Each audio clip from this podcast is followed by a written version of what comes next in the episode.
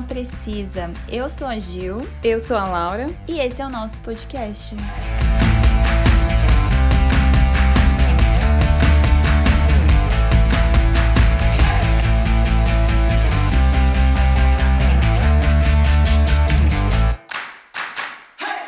E o episódio que todo mundo tava esperando finalmente chegou. Sim, a gente vai falar sobre Marvel versus DC e para isso a gente chamou um convidado mais que especial, que é o Thiago Vaz, que para quem acompanha a gente lá desde o início, né, vai lembrar que ele participou do nosso oitavo episódio do podcast comentando sobre todas as edições, né, até aquela época da Comic Con. E aí, Thiago, tudo bom? E aí, pessoal, tudo certo? Estamos de volta aí, pois vamos é. comentar essas expectativas. Bom, então a gente vai falar sobre essa rivalidade entre a, Marvel e a DC, que antes era uma discussão entre os nerds que eram viciados em gibis, né? O termo que só o Kenji usa hoje em dia.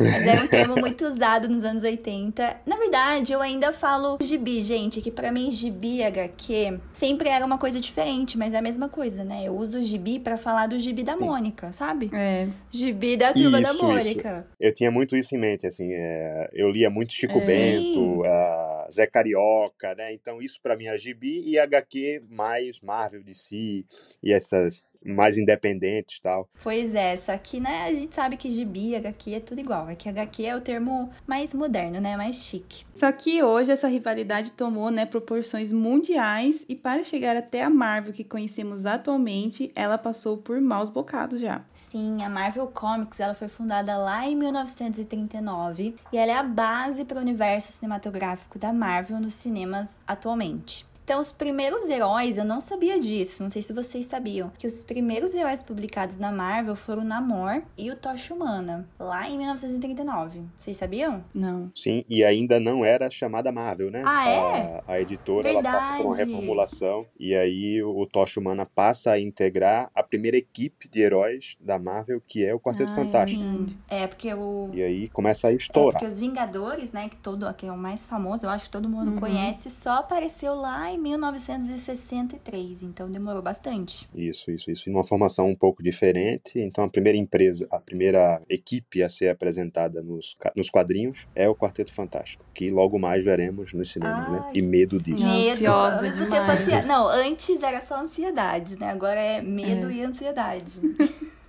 Um mix Pois é. feeling aí. Só que lá em 1989, a Marvel foi comprada, né, como o Thiago falou, pelo Ron Perelman, bilionário da área de perfumes, que não tem nada a ver, né, com a editora, e que tentou mudar o foco, começando a investir em marketing de times esportivos, né, aqueles cards, aqueles cartões de jogadores. No entanto, essa estratégia não deu certo e a Marvel quase faliu. Vocês lembram desses cards? Eu acho que eu, eu tive alguns da Marvel Não, eu antigamente, não- que eu acho que era não do, lembro. do meu pai ou da minha mãe, não sei. Legal. Sim, hoje em dia, inclusive, itens raríssimos, né? Porque a Marvel meio que tenta apagar esse episódio de sua É, história. imagina. e aí, os nerds que, Os raiz, que ainda né? têm esses cards assim, guardam como Nossa, item eu devia ter guardado, meu, ia valer uma É, deve grana. valer milhões hoje em dia. É, dependendo do estado de conservação, colecionadores Sim. aí se interessam muito facilmente. E como resultado, tiveram que vender os direitos de vários heróis, incluindo do Homem-Aranha e do X-Men, que eram os queridinhos da editora. É importante lembrar que, assim, falando de Uhum, empresa, uhum. né, o, o personagem que seria comercializado, obviamente, seria aquele mais lucrativo, É, né? Então a Marvel acabou é, soltando suas grandes joias para outras empresas, o que vendia muito, né? O Homem-Aranha e todo o seu sucesso, não só o Homem-Aranha, o personagem, mas o universo Homem-Aranha no geral, né? Envolvendo Venom, todos os vilões, enfim. E agora a criação do Uhum. Miles, né? Tudo aquilo é, passou a ser produzido, era posse da, da Sony, né? E a Fox compra uma outra fatia lucrativa demais da, da Marvel, que era Uhum. os X-Men, e o Quarteto Fantástico, primeira equipe. E a Marvel tem ali em suas mãos o segundo, terceiro escalão de heróis e tenta se organizar a partir deles, né? Então, o que a gente começa a ver no cinema não era necessariamente o que mais vendia no Uhum. quadrinho. Sim. É, então, isso que você falou, né, é uma curiosidade de dentro da, da história da Marvel, né, que a Sony pagou 10 milhões pelos direitos do Homem-Aranha e faturou 800 milhões no primeiro filme. E depois, que nem você falou, a Fox pagou 5 milhões pelos direitos do X-Men e faturou 300 milhões com o seu filme. Nossa, dava muito, deu muito dinheiro, gente. Nossa. E lembrando que, assim, ah, o conceito de filme de herói, ele ainda era algo muito rotulado Sim. naquela época dos X-Men, né? A gente não tinha a popularização que, que temos hoje. O primeiro filme, inclusive, muito criticado por Uhum. alguns. Eu gosto do primeiro X-Men. A gente entende ali a limitação tecnológica da Sim, época, né? né, efeitos especiais meio. isso, isso. Mas de elenco, cara, né? Já ali escalando o Hugh Jackman Ah, para pro Wolverine. melhor escalação. Né? Um cara que era desconhecido e, enfim, vira o nome do personagem. Tanto que eu acho que a perda do, do Hugh Jackman no papel, lá em Logan, Uhum. foi o que mais pesou no coração do nerd atualmente. assim. Nossa, é. Acho que a morte do Logan, ele pesa, ela pesa mais do que a morte do Homem de Ferro, inclusive. Nossa. Eu acredito, meu ponto de vista. Porque a construção de um personagem que cresce É. junto com o formato de filme do, do herói do cinema atual, né? O, o Wolverine funda é, essa nova fase junto com os X-Men e acaba encerrando essa fase após altos e baixos, filmes ótimos e filmes horríveis, Aham, com Logan, que é um acerto tremendo da Sim. Fox. Sim. É, teve bastante. Teve aquele filme dele lá, solo dele lá, do- acho que no Japão, né? Wolverine É, Imortal, nossa, né? Não, o primeiro, Meu acho que Deus. foi Origens, não foi? Ah, o Origins também. É, mas daí- Sério? Eu fui assistir no cinema esse, gente. Eu gostei, sabia? Nossa, Gostou? é muito ruim, é muito Nossa. ruim. Mas aí tipo, veio aquele Logan, Deadpool né? no final lá foi péssimo. Ah, é Sabe? verdade. Que colocaram lá? O Deadpool. Nada a ver com um o Deadpool. de hoje. né? Sim, sim. Péssimo. O Deadpool da É. Shopee É. lá, né? Aham. Adorei, Isso não tinha mesmo. pensado nisso. Ai, nossa, mas o segundo eu não gostei. Esse Imortal. Horrível. Passa na China, não é? Nossa, Tem É, não sei se é China, se é Japão, algum país Sim, sim, oriental. sim. É, é no Japão, Ah. lá tem o, o É, Samurai, né? nossa, Que é feito também Péssimo, péssimo roteiro. Péssimo. Aí finalmente acertaram. Logan realmente foi um É, filme. É, é um foi. filme bem diferente de super-herói, né? Sim. Que não é aquele. Não é aquela fórmula de super-herói de filme, né? Eu acho que é um filme mais sério, Uhum. Sabe? Uhum. Mais assim.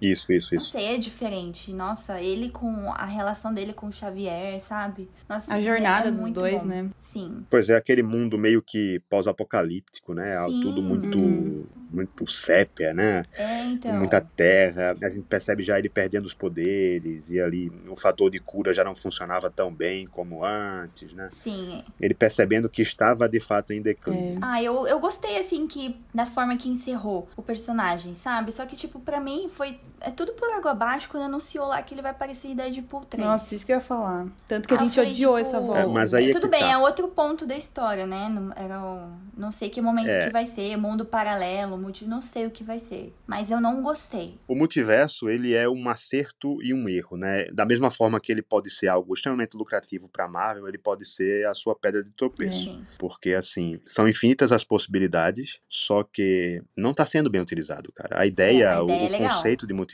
é maravilhoso. É maravilhoso você trazer diversos personagens e, enfim, várias versões desse personagem, abordar temas diferentes com o mesmo personagem. E talvez esse ponto do é, Logan lá no, no Deadpool seja, um, eu acredito que vai ser um acerto, tá? Ah, é? Porque- Eu nunca tinha ouvido ninguém falar nesse ponto. Fala aí então pra gente, fiquei curiosa.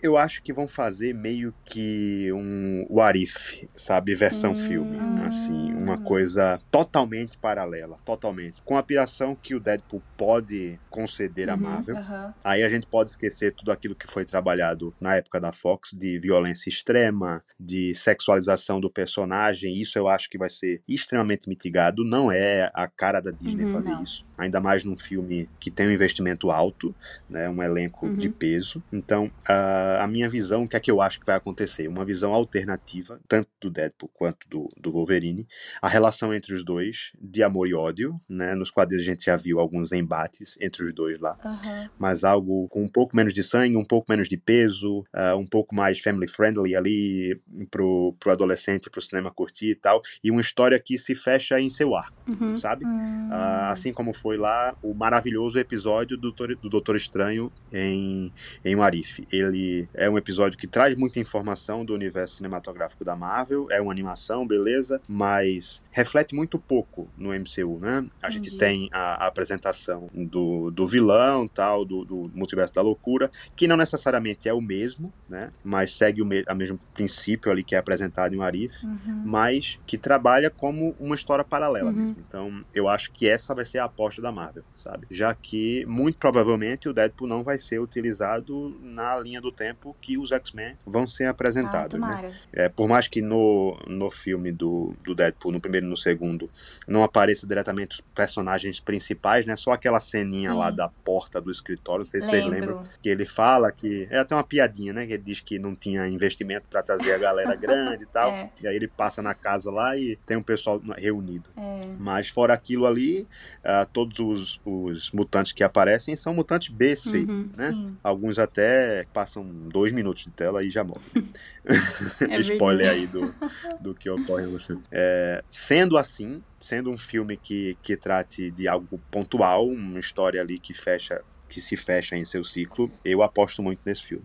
Porque eu gosto muito do personagem, dos dois, tanto do Wolverine quanto do Deadpool. Nossa, então você vai cancelar a gente, porque o personagem que eu mais odeio é o Deadpool. Que personagem chato. Nossa, não sei, eu peguei um ranço desse personagem, porque assim, do Ryan Reynolds em si também. Porque quando ele assumiu o papel Ah, de sim. Deadpool, ele não consegue tirar o Deadpool dele. Todo papel que ele faz tem um pouquinho do Deadpool nele. Isso me irrita, sabe? O personagem me irrita, as piadas dele, assim. Quando eu assisti o primeiro, eu achei muito engraçado, dei risada. Assisti o segundo, eu falei, ah, não, aqui já, já percebi que não vai. Começou a já, saturar. Já sei, muito chato o segundo, já, já não curti muito as piadas dele. Então, tipo, aí quando saiu que Wolverine, eu falei, não, não acredito, vamos fazer essa merda aí.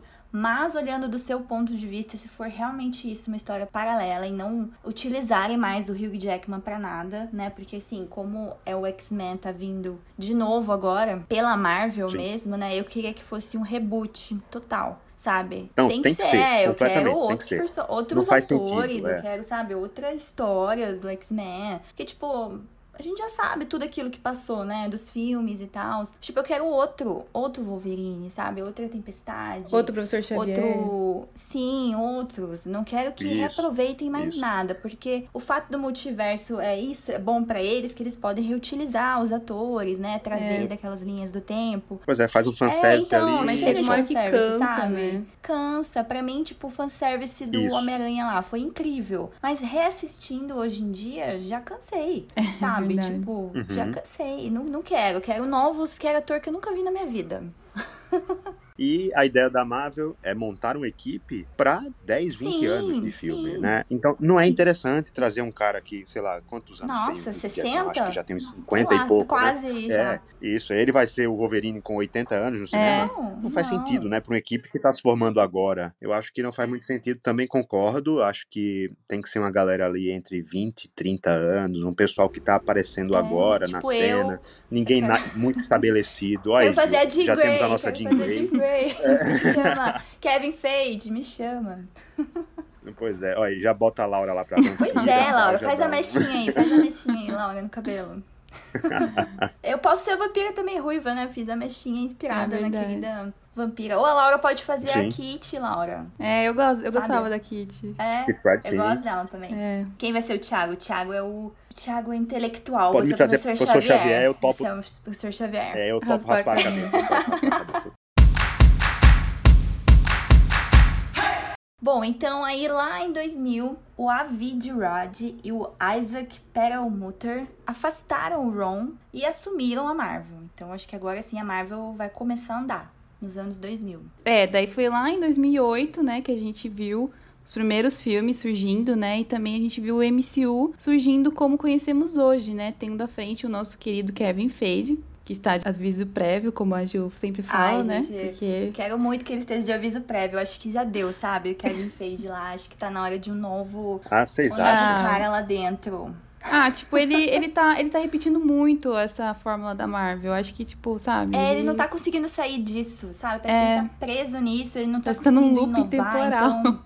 Tá, tá preso ali. Ele é um dos principais nomes, de fato, que, que assim, conduzem essa saturação Sim. do, Sim, do filme sim, de herói, é. né? Mas eu tenho uma ressalva aqui. Ele vai ser obrigado a começar a mudar de postura a partir do Sim. momento que o James Gunn, lá do estúdio vizinho, começar a apresentar suas Eu obras. acho. Também sabe? acho.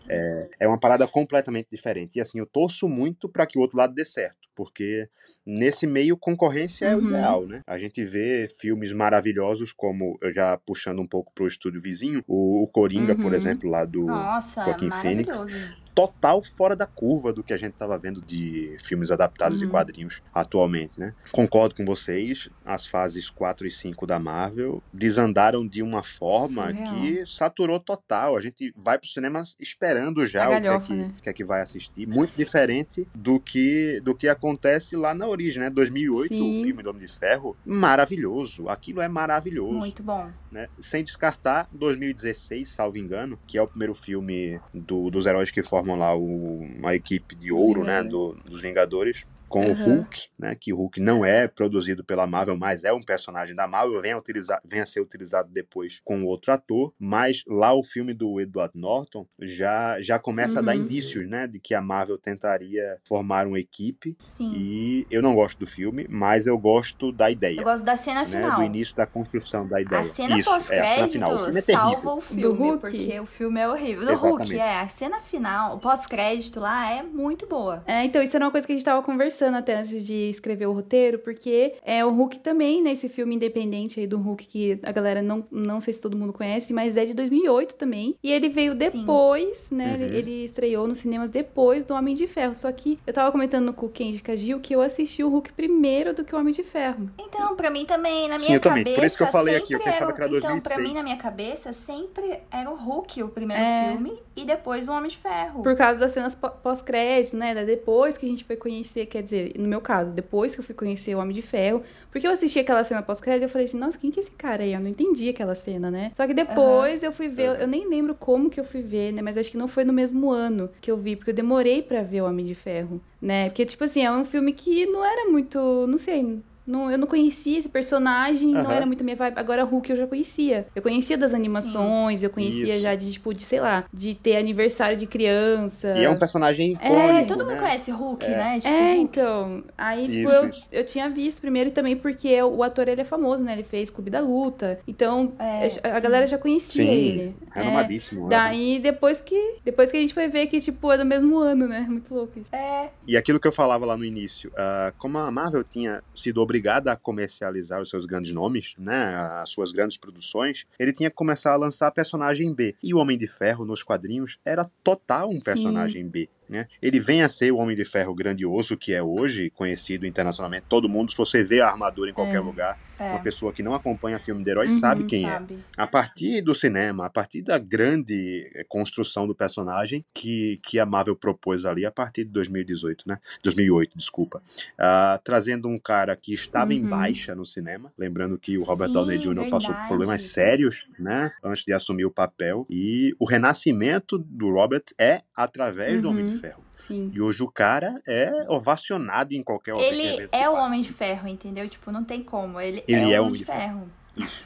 Inclusive, sonho, anseio que um dia ele venha à Comic Con e que eu esteja lá. Aquele Ele nunca Thunder veio? vai cair. Não. Nunca veio. Pro Brasil, não. Nunca veio. É, tem que vir, hein? Nossa, meu Deus. Imagina, gente. Acho que eu desmaio. Acontece eu um, Homem de um- é, é o evento do ano. Não, não tem como, não tem não. Aquela, aquela parede do Thunder não aguenta, a galera empurra e derruba. Com certeza. Nossa, vai ser uma loucura se ele vier. Bom, mas então, a gente teve aí, né, esse começo do Kevin Feige em 2008 com a Marvel Studios, né, o famoso MCU, teve início com Homem de Ferro e desde então, né, se expandiu e até hoje em dia, né, tem mais de 30 filmes e dezenas de séries.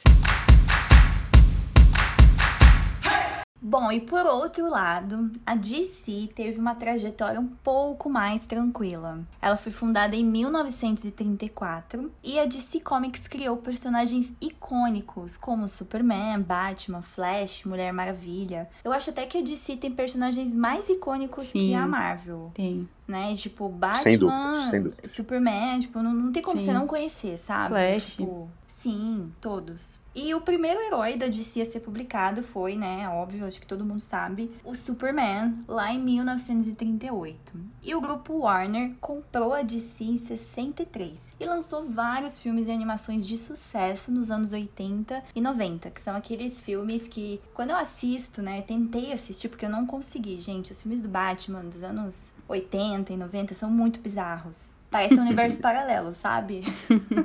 Tá aí, eu curto Sério? a ideia lá do, do Tim Burton. Nossa, eu, eu curto, amo. eu curto porque é, é uma imersão total num filme mais de Uhum, fantasia sim. do que tudo, sabe? Assim, é, é um universo que faz sentido Uhum. pro Batman, né? Aquela pegada mais gótica, que é uma característica principal, Uhum. do- a característica principal do Tim Burton, né?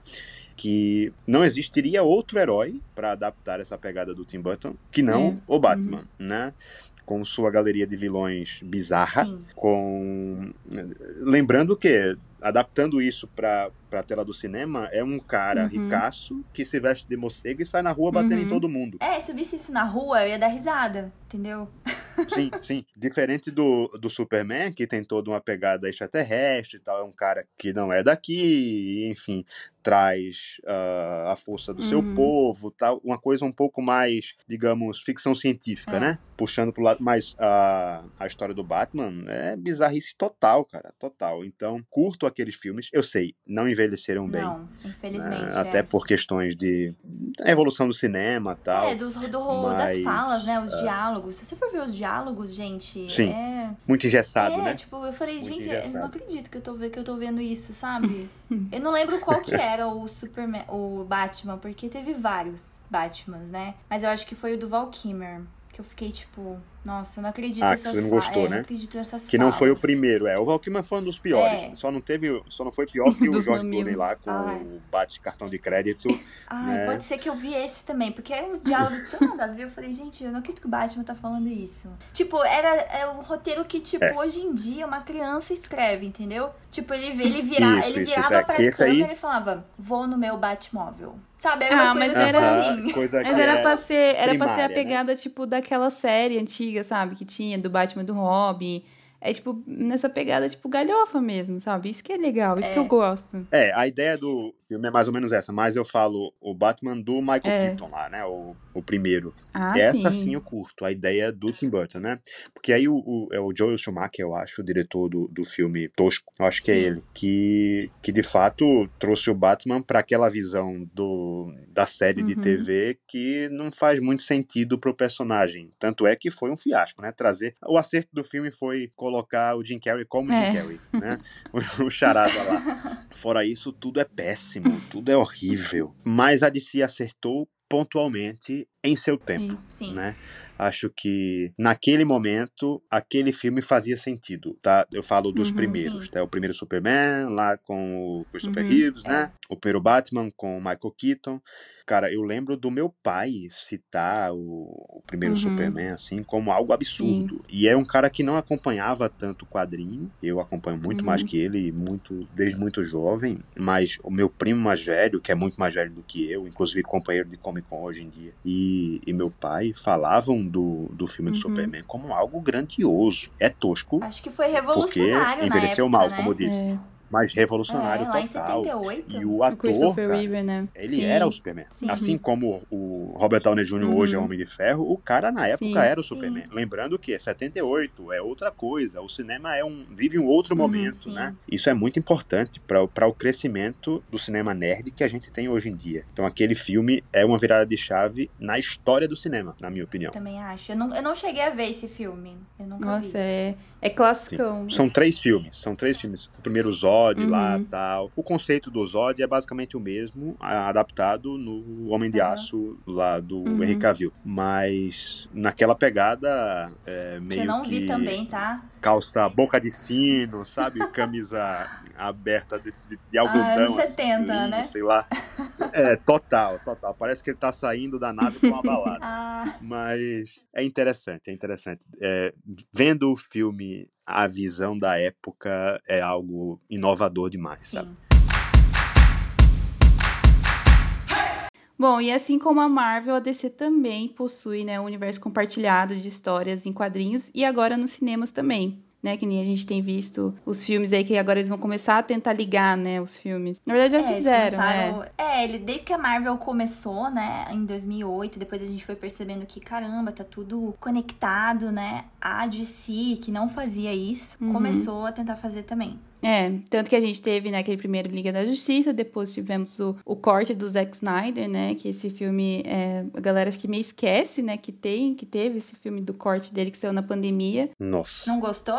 Você não gostou, Thiago? Gostei. As quatro horas que eu perdi na minha vida. Puts, daqui a pouco a gente comenta, Nossa, então, Vou ficar quieto aqui, então, hein, porque eu gostei desse filme. Você gostou, Laura? Nossa. Vou explicar por que não. É, ao passo que a Marvel decola no início início da construção do seu universo compartilhado. A DC, no meu ponto de vista, mergulha de cabeça. Sim. Ela tinha um personagem maravilhoso, uhum. que era o Superman, é interpretado por um cara carismático, que era o, o Henry Cavill. Né? O filme fez um baita uhum. sucesso, e aí uh, a gente tinha o sucesso da, da empresa vizinha lá, o Kevin vai começando seu trabalho, então a, o executivo lá da Warner chega para Zack Snyder, entrega na mão dele um projeto suicida, basicamente, de construir algo do nada, né? Porque não não havia ponta sido deixada em filme nenhum é. anteriormente passaram a construir algo às pressas, porque a vizinha estava lucrando uhum. muito, eles precisavam entregar projetos muito rápido, né, para empolgação dos fãs, e aí trazem grandes nomes, né? A gente vê o Ben Affleck como Batman, é algo gigante à época, era um ator que já era estabelecido, né? Ah, eu, Apesar eu não gostei, de ter feito aquele sabia? demolidor terrível. Não gostei não gostou? do Ben Affleck como Batman. Como Demolidor eu não vi, mas já tenho certeza que também não vou gostar pelas fotos que eu vi. Não veja. É, a Laura também já. ah, não, a Laura gosta. A Laura é super defensora da DC, é verdade. A Laura gosta não, das produções o, o... da DC. Não, eu curto muito a mas DC. Mas o Demolidor pra época era bom. É, eu. Só a Electra que cagou no filme. Não, mas saiu faz muito tempo, acho que foi 2003, né? É muito velho esse filme. Não, é velhão, é. Agora, defendendo a DC, antes um pouco disso, da construção do seu universo compartilhado, a trilogia do ah, não. Nolan é não, maravilhosa. Esse aí é zero Aquilo defeitos. É... Tipo, Christian é... Bale, nossa, pra mim, é nossa. o Batman, entendeu? O melhor, o melhor Batman, Batman. O melhor Batman, isso. É o melhor Batman em sua junção, né? Eu falo o melhor personagem a interpretar, o melhor ator, desculpa, a interpretar Batman e Bruce uhum. Wayne. Né? Sim, Porque é. hoje eu já acho que o melhor é Batman o... é o do Robert Sim. Pattinson. Ah, não. É o do Robert Pattinson. Sério? Não, ele, ele não é, ele não é melhor, mas, tipo assim, em questão de Bruce Wayne, eu gostei muito dele. É, eu, interessante. Eu prefiro ele como o Batman e o Bruce Wayne, para mim, é melhor o do Christian ah, Bale. É que eu gostei do, do Robert Pattinson porque ele trouxe esse Batman pra gente detetive, que é o Batman que a gente não, não, tinha visto até então no, nos filmes. Na série a gente já viu um Exato, pouco. Isso. É, as cenas em que ele uh, atua nesse jeito assim meio que stealth, uhum. né? Ali as sombras, isso é muito Sim. Batman. É muito Batman. Então, e no cinema eu lembro de vibrar com isso, sabe? Olhar e ver que de fato o personagem está sendo respeitado. Sim. Agora, é um personagem que está sendo construído é prematuro ainda é, falar que ah, vai ser estabelecido como o melhor Batman geral, assim, uhum. tanto o Bruce quanto o Batman, porque é, acredito que também vai ser trabalhado em uma trilogia. Uhum, né? Não acho que no futuro ele vá integrar uma equipe, não também acho, não, não acho. Mas enquanto trilogia funcionará muito bem. O que me surpreende, porque era um ator que fez bons trabalhos, uhum. depois de Crepúsculo Sim. fez grandes coisas, Sim. o Farol é maravilhoso, uhum. né? Cosmópolis é muito bom, mas não esperava que ele fizesse um, um ótimo trabalho como fez, né? Por ter uma visão dele ainda como um ator muito juvenil, né? Sim. Um ator que, que atuasse mais em grandes franquias, em adaptações de livros, tal, para atingir um público mais adolescente. Quebrei minha cara completamente, isso foi maravilhoso. Voltando à trilogia do Nolan, espetacular. E aí, esse, esse arco é encerrado, né? E a gente é apresentado ao Ben Affleck, controverso pelo que vi, vocês já não curtem tanto a ideia ah, do Ben Affleck. eu não gosto, não Mas... eu não gosto do não é o ator em si, porque ele é um. Tem outros filmes que eu assisti com ele, eu acho ele muito bom. Mas eu. Ele como Batman, sabe? Eu não sei. Não sei se ele. Ah, eu curti. Não sei, gente. Eu não sei se ele captou uma essência do Batman em si. Eu, ó, igual. Eu também não curti muito o Robert Pattinson como Batman, hum. né? Porque depois, para mim, depois do Christian Bale foi muito difícil, sabe? Ah. Alguém se igualar ao Christian uhum, Bale. Mas assim, entre o Ben Affleck e o Robert Pattinson, o Robert Pattinson se saiu muito melhor uhum. como Batman. Eu prefiro muito do Robert Pattinson que do Ben Affleck. Aí é que tá. Eu acho que muito por conta dessa pressa da Sim.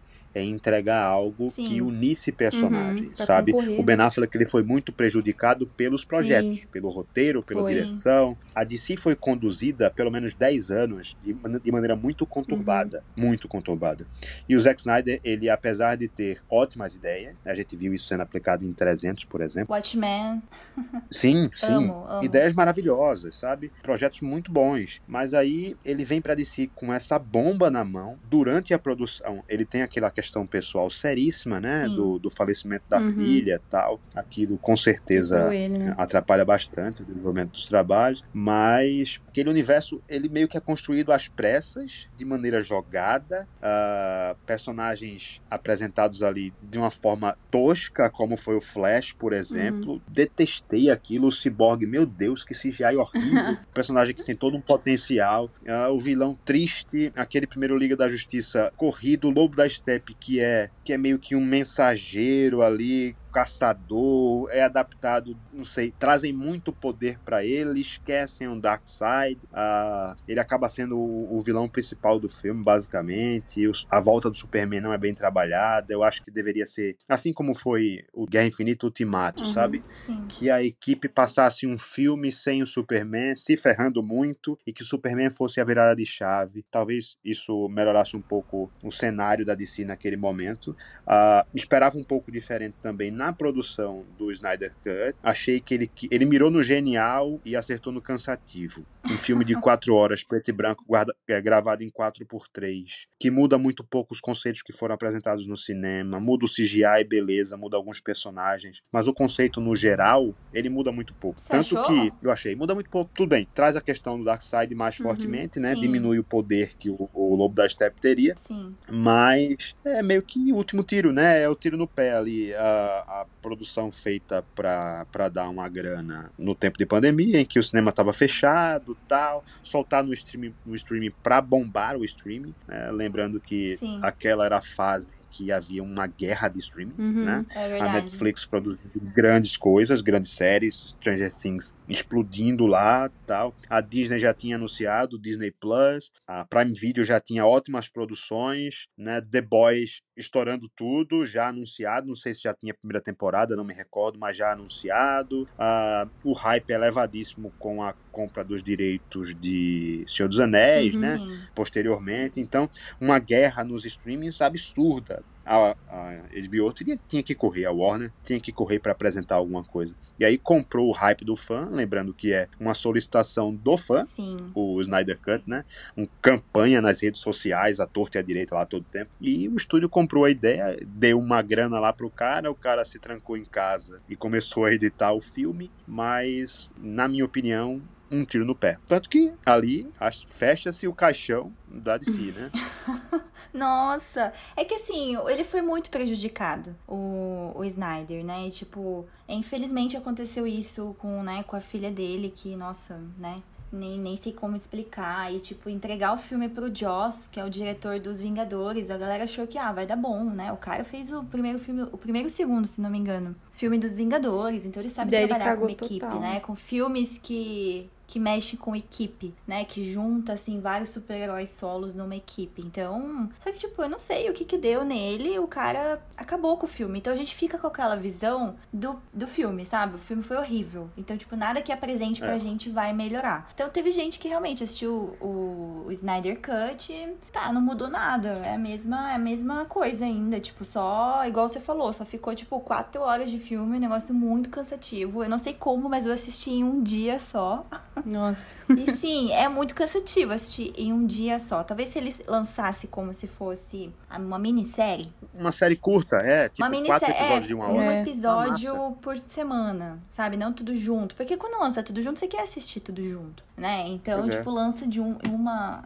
Durante o mês inteiro, né? Lança um episódio a cada semana, porque ele foi feito assim, né? Ele fez dessa forma, em quatro uhum. partes, quatro episódios. Sim.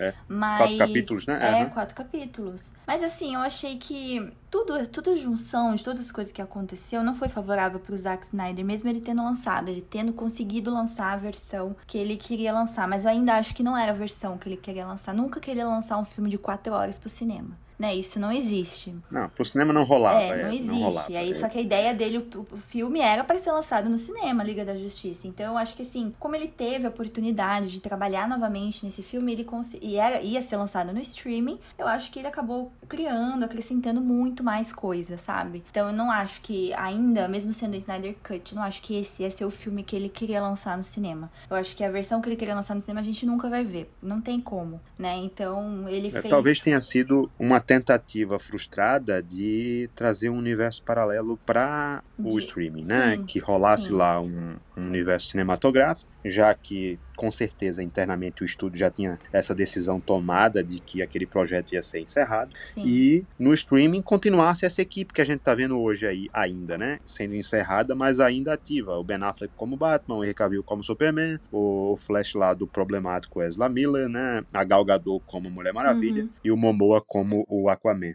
Né? Essa base, o Cyborg não participa mais por conta daquela desavença com o Joss Whedon, né? É verdade. O cara que foi um babaca na época foi, da gravação dos filmes. Problemas. Verdade. Então não volta mais e, e acabou que a equipe hoje é de cinco pessoas, né? E vai se fechar esse cerco graças ao nosso querido James Gunn. Sim, o Salvador. Gente, eu nunca. Eu sempre. Será? Quando ele lançou. Eu sempre falo, né? James Gunn fez Guardiões da Galáxia. O único filme que eu dormi quando eu assisti pela primeira vez. Aí hoje em dia é um dos filmes mais legais da Marvel, sabe? Eu acho que, não sei, tipo, ele. Igual quando ele assumiu para fazer Esquadrão Suicida, que também, gente do céu, né? Quando entrou essa onda aí da DC uhum. de querer fazer esses filmes igual da Marvel, conectados, né? Daí lança lá Batman vs Superman. A gente vê que, Sim. tipo, já tem a ver com o Superman lá, o Homem de Aço, né? Aí uhum. vem o Esquadrão Suicida, que agora a Marvel também vai fazer o Esquadrão Suicida deles, né? O, o uhum. Thunderbolts. Aí é. vem os. começa a fazer os filmes solos, né? Dos principais super-heróis, igual a Marvel fazia, né? O Capitão América, o filme uhum. do Homem de Ferro, o filme do Hulk, o filme não sei do é. que. Aí vem Mulher Maravilha, que Mulher Maravilha foi o, único acerto para mim, sabe? Mulher Maravilha. O primeiro, né? É o primeiro o acerto, primeiro. é. Teve outros depois. Mas, gente, porque esse filme não, pra porque, mim. Eu foi... digo o primeiro filme. Ah, tá. O primeiro o filme, o segundo eu péssimo. Achei terrível. O segundo foi horrível. É. Eu também não sei o que aconteceu, gente. A mesma diretora, Nossa. eu falei, o que, que aconteceu? Se perdeu total. O meu querido Pedro Pascal sendo jogado no lixo. Nossa, o Pedro Pascal filme, faz, é verdade. Faz, total faz. dele, tadinho, tadinho dele. Até ele quer esquecer aquilo. É um papel muito Também. nada a ver, né, que ele faz. Quem que ele era, gente? Horrível, eu esqueci. Umas falas nada a ver com ele pra ele. Quem que ele era no filme? O vilão? O vilão era a Chita, é. né? Ele era meio que um, um político, não me lembro bem agora. Ah, é um cara é tão esquecível, alguma né? influência, tal. é muito esquecível, muito esquecível, mas enfim, terrível. O trailer era maravilhoso. Ele com a peruca lá. O trailer era muito bom. Não, eu achei é... o marketing bom da Mulher Maravilha 1984. Eu não curti. Sério? Eu achei bom. Eu, eu, acho que Eu acho que a galera curtiu do, do visual, né? Do trailer. O visual, é, sim. eu gostei disso. O visual. Trabalhar mais Temícera é. ali e tal, a nova armadura. É, mas ah, eu não curti. Eu não curti o Anos 80. Anos 80, tá. eu amo, entendeu? Por isso que eu gostei. Mas aí, quando eu assisti, eu falei, nossa, que filme bosta. Não, Meu foi Deus péssimo. Comparado ao primeiro, tipo. É. Terror. E aí, Shazam, eu gostei, gente, sabia? Eu assisti assim, sem expectativa nenhuma, não conhecia conhecia a história dele lá em 2019, né? O primeiro filme Uhum. dele.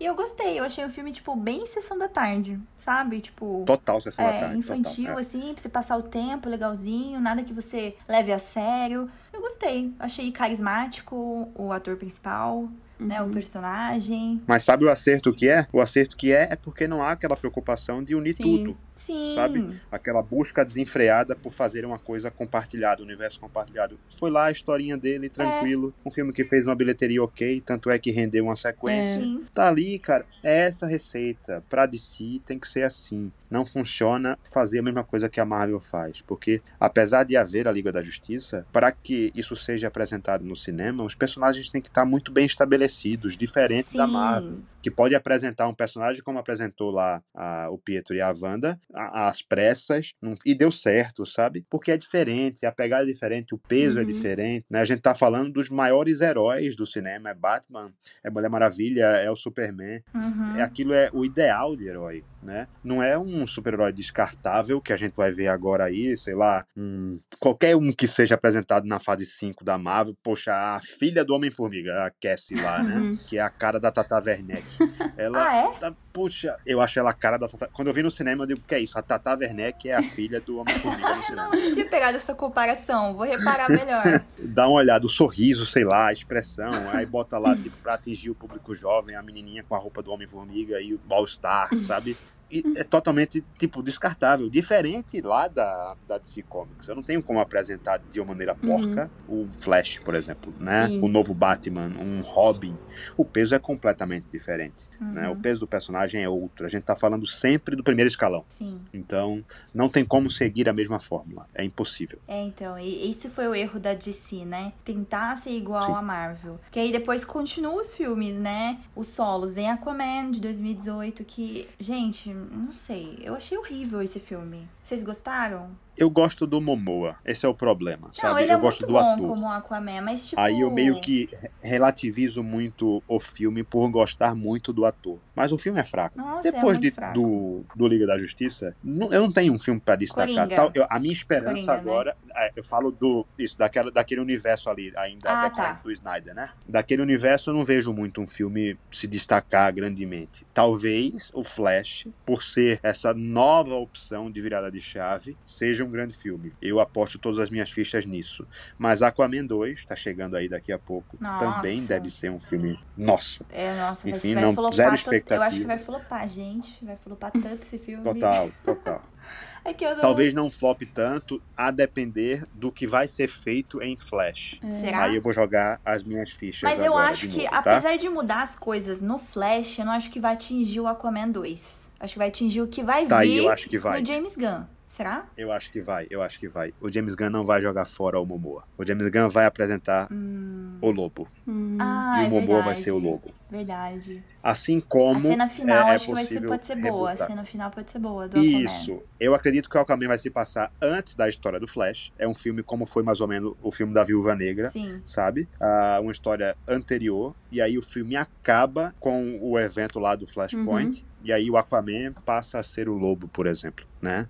Não o Aquaman, digo, o Momoa passa a ser o lobo. Com uma cena pós-crédito, ele chegando Sim. lá, moto, tal, a coisa mais espacial. Aí o filme seria maravilhoso. Que encerra o personagem, encerra uma história é, lá do James Uhum. Wan, que era um cara promissor, né? Mas é um cara do terror. Ele é do terror, não Que tem é como, trazido. gente. Ele é do Foi ele que fez Isso. o Aquaman? Eu não sabia. Sim, Aquaman 1 e Ah, 2, por ele tá isso, dirigindo. não dá Ele é lá do certo. Invocação do Mal, ele é de Annabelle, né? É. Então, outra pegada, outra pegada. Tanto é que, não sei se vocês perceberam, no filme 1, tem uma cena que... A, a primeira parte que ele vai frequentar lá a, a Fenda, vai visitar a Fenda lá, que é uma daquela... Essa, a galera meio que sombria do mar vive, não sei Uhum. se vocês lembram. Tem uma fenda lá e tem um, um ambiente bem escuro, Uhum. assim. Ah, um easter egg é que tá no fundo do mar a Annabelle, a boneca. Tá lá. Sério? Eu não sabia. nisso. Que legal. Eu vou, vou ver de novo. Vocês olha pesquisem só. depois. Tem essa cena, ele tá nadando, entrando na fenda e no cantinho assim lá no Gente, que fundo bosta. mata a Annabelle. Nossa, que da hora. Nossa, acho que é a melhor parada cena do filme. aleatória. Exatamente. Aí foi quando eu vi, eu, caramba, agora o filme faz sentido de alguma coisa. Sim. Mas terrível. E tem a questão da Mera, né? Ah, Todo sim. o envolvimento Ah, da- é, eu acho que vão. A gente até falou isso, lá. né, Laura? Eu acho que ela vai ser bem cortada nesse segundo filme. É, Poucas Total. falas. Eu acho que ela vai ser no Total. nível É. que foi do Homem-Formiga 2, que a Evangeline Lilly foi total cortada. Nossa, foi total cortada. Teve o Raul falou o quê? Duas falas? É, e olha, foi muito, né? Eu acho que ela vai ser cortada do mesmo jeito. E eu ia falar que eu acho que é um pouco disso também, que, que eles não estão. Ninguém mais tá botando fé no, né, no Aquaman. Porque desde o primeiro filme, a Amber já tava se envolvendo em polêmica, ainda não tinha rolado nada do- dos negócios de tribunal lá, mas ela já tava, né, rolando aquelas polêmicas lá e a galera já tava hateando ela, né? Então, tanto que Aham. teve muito, né, hate em cima da, da personagem como Mera. Então, eu acho que por isso também, né? Porque o Aquaman, o Momoa, ele é um cara super carismático, a galera curte muito ele. O filme foi fraco em várias questões, foi, tipo, questão de CGI, de roteiro, né? De até da, da própria, tipo, química com ele, com a, com a Amber. Foi horrível a química dos dois, não teve Foi. zero química. Mas, tipo, foi muito É, o casal. é, foi muito É. zoado por causa dela também, sabe? Ela, ela, tipo, ela não tava legal no filme, ela tava com uma expressão meio, sabe, cuzona, assim. Ah, não sei, eu não É, gosto. tipo- Eu, eu gosto desse filme por causa do Momoa, mas eu não gosto dela. Tipo, eu gostava dela como Mera, mas hoje em dia eu não gosto mais. E o que a gente tem que comentar aqui é que a DC tem um dedo podre pra escolher Sim, ator. Nossa, nem Só fale. Só escolhe a galera que dá gente. problema, Nem né? fale. Não, mas ninguém esperava essa do, É. do Ezra Miller. Só que assim, tirando as polêmicas, eu gosto muito dele como Flash. Sim. E a gente viu que a DC Ele é um e a bom Warner ator. passou muito pano pra ele. Passou muito pano pra essas Sim. polêmicas. Muito. E tipo, mas ele é Tanto um que tá ator. aí, o filme É. de maior investimento do dessa o fechamento de fase é o Flash. É o Então, Flash, isso que tipo- faz a gente. Isso que faz a gente questionar, né? Tipo, eles estão passando tanto pano assim, meu, esse filme tem que valer muito a pena. Porque. Esse filme tem que valer senão muito a pena. É, senão a gente vai falar assim, meu, pra que que eles fizeram isso, sabe? Tipo, passar tanto pano assim na cabeça do, do Ezra Miller de todas as merdas que ele fez pra, tipo, lançar esse filme bosta pra gente, sabe? Então, assim, tem que dar muito certo esse filme. É, e tem outra bronca também, assim, é que não haveria uma outra forma de fazer um Sim, reboot se não total fosse o Flashpoint. da franquia, senão É. Flashpoint. É. É, então eles têm que lançar que de qualquer forma. É. Mesmo que o filme seja Isso. bosta, eles precisam lançar esse filme. Pois é, por mais que no final do filme, sei lá, eles tragam um outro ator pra fazer o, o Não, você principal, viu os o boatos, cara né? da série lá. Vocês viram os boatos, né? Que no final ele vira o ator do, da série. Ah, não, Vai gente. ficar Isso, ele. Seria interessante. Ah, pega o Ah, eu ator, gosto do gente. ator que Pega faz o a ator. série. Pra que ficar reciclando É, ator? tem, tem. Sim, ficou rec... É, tem essa, né? Os estúdios gostam de reciclar. Mas assim, seria bem interessante se no final. Tipo, é uma forma de encerrar também o Ezra Miller como Flash. É, respeitar o que ele Sim. fez, mas também, assim, não levar pra frente um problema. Aham. Porque é um cara que vai dar problema. Ah, É, a gente sim. não sabe, ele do nada, né? Ele dá um surto aí. Não sei como novo, que ele tá quieto, Pois é, né? começa a jogar a cadeira na galera no meio do bar. Não, começa. É, vai que tá gravando o filme lá, começa a jogar também as cadeiras na, na galera lá do elenco. Não sei. É. tá passando o James Gunn na frente, ele É. pensa ali que. né? Tipo, deu essa surtar lá. Mas acho legal, acho legal. Acho que, assim, igual pra gente chegar nesse tema que a gente tá falando hoje, né? Foi o trailer do Flash. Né, que fez eu pensar assim, eu falei, caramba, eu não sou muito fã da DC, apesar de adorar Batman, os personagens em si, né? Mas por Uhum. causa dessa decepção dos filmes no cinema, né? Então, tipo, muito pouco filme salvou. Aliás, tanto que um dos mais legais que eu acho é o do James Gunn, o Esquadrão Suicida. Eu particularmente adorei, sabe? Achei bem assim, cara do James Gunn, ele sabe trabalhar com equipe, Uhum. né? Com filmes que tem uma equipe, então, tipo, ele tem aquele humor que ele coloca nos filmes dele. O CGI dele é muito bom, eu não sei, ele deve ter uma equipe só pra fazer o CGI pra ele, porque é muito diferente dos Ele é um outros excelente filmes. diretor. Sim, ele Excelente sabe diretor. dirigir, né? Então, quando você sabe dirigir muito bem, né? ah, Tipo, o CGI, se for ruim, não vai te incomodar, porque continua sendo um filme bom. E eu gostei muito do Esquadrão Suicida. E aí saiu o trailer do Flash, eu falei, caramba, eu, eu tô, tô ao contrário, sabe? Ainda há Porque, assim, eu- esperança. isso, tipo, eu vi o trailer e eu falei, caramba, eu acho que esse filme vai ser muito bom. Eu não conheço a história do Flashpoint, só conheço o que a Laura e o Kenji contou. Achei muito legal. Eu falei, nossa, esse filme vai ser bom. Então, tipo, agora eu tô ao contrário. Antes eu ficava com uma sensação, quando eu via o trailer da Marvel, eu falei, caramba, meu Deus, esse trailer do filme da Marvel, tô muito ansiosa pra ver, meu Deus. Hoje em dia eu já nem vejo mais trailer do filme da Marvel. Assim, não vou, não vou falar que eu não vejo, eu dou uma olhadinha, assim, mas não me empolga. Porque é aquilo que a gente falou, é muito previsível, a gente já sabe o que vai acontecer. Uhum. Mesmo não sabendo a história. E aí, o da DC, eu, caramba, eu tô empolgada. Eu quero assistir, sabe? Então, tipo, mudou. Mudou total, assim, para mim. Não sei para vocês. Agora eu tenho uma, uma preocupação aí nisso tudo, tá? É, o James Gunn, ele parece o Midas, né? Tudo que ele toca vira ouro. É. O Esquadrão Suicida muito legal. A série, cara, do Pacificador. Eu gostei, a Laura é contra, uma das né, melhores Laura? coisas. É, eu não curto ele. Eu curti muito aquela É série. muito eu boa. curti muito, é porque muito boa. era um personagem que a gente saiu do filme odiando. Odiando. E a gente passa a entender um pouco Sim. o outro lado. A série é bem feita. Sim. Utiliza de pouco efeito eh, visual, né? Efeito digital ali, Sim. tá muita coisa Uhum. prática. Ah, o ator é legal, o John Cena é super carismático também. A série com a melhor abertura de todos os Ah, tempos. eu não falei. nem pular. Oh, alguém concorda comigo, porque a Laura não gostou da abertura. Eu falei, Laura, é muito boa a abertura, os atores dançando, a música é muito boa. Uma coisa que o hater. James Gunn não erra é trilha sonora, gente. Ele sabe escolher não, as melhores Isso. músicas. Acerta muito, acerta muito. Muito. E aí, eu curti o projeto. Agora, existe uma preocupação. Ah, ele não pode querer imprimir essa visão, meio que comé comédia, o tudo, tempo né? inteiro em todas as Sim, produções. também acho. Isso não cabe no Superman, Não isso cabe. não cabe no na Mulher Batman, Maravilha. Batman não cabe pra mim não também. cabe muito menos no Batman, não tem como. Não. E a gente já tem projeto dos três, né? Sim. Anunciados. Né? A gente tem A projeto gente do tem do Superman. Batman 2, é. Superman a gente tem? Tem, né, Laura? Tem, Aham. tem. Tem, é Inclusive, verdade. o filme, o novo filme do Superman, muito provavelmente vai ser escrito e dirigido pelo James Gunn. Ai, ai, ah, ai. é verdade. É o. É, ah, a gente lembra que a live que a gente fez falando Uhum. das novidades da DC é um filme que já tem data, só que ainda não tem diretor, né? Provavelmente, provavelmente vai ser o diretor, James não tem Gunn. ator. Provavelmente. É, há boatos aí de que ele tá tentando o Ben Affleck pra dirigir o filme. Ah, é Ah, verdade. Putz, ah, não, Que ele quer não trazer de isso, volta, James é. Gunn. Não, não, já, já tô, já Porque é um bom diretor. Já. Não, mas ele é bom como diretor. Mas ele é um bom diretor. Não, ele é bom como diretor, é verdade. Só como diretor, né? Não me traga ele de novo como ator. No, na não, DC. não vai, acho que não vai. Nem ele mesmo quer, eu acho. Acho que ele Nem não mesmo quer mesmo. Mas esses três projetos aí não podem ser naquele mesmo tom que ele vinha fazendo. Sim. Não rola, Sim. não rola, sabe?